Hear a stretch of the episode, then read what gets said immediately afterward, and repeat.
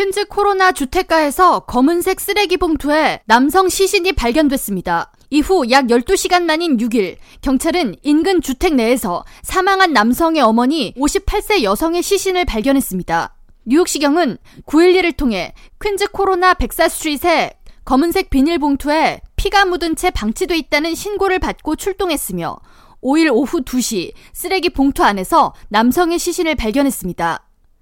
경찰에 따르면 사망한 남성은 31살의 카밀 다니엘슨으로 등에 찔린 상처 등이 남아 있었으며 이후 다음날 인근 주택가에서 사망한 남성의 어머니가 사체로 발견됐습니다. 경찰은 근처 폐쇄회로 영상을 통해 인근에 거주하는 이들의 사촌 40살 로코 다니엘슨이 검은색 비닐봉지를 끌고 가는 모습을 확보하고 수사에 나섰으며 다니엘슨을 6일 퀸즈 엘름허스트 백사 스트릿에서 체포했습니다.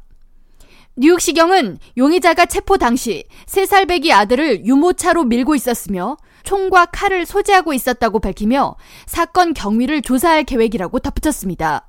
이번 사건에 대해 인근 주민 켈리 콘스탄타키스 씨는 퀸즈 코로나 지역이 이처럼 치안이 불안한 곳이 아니었는데 시체가 발견됐다는 소식에 매우 놀랐다고 전하면서 밖에 돌아다니기가 무섭다고 우려를 나타냈습니다.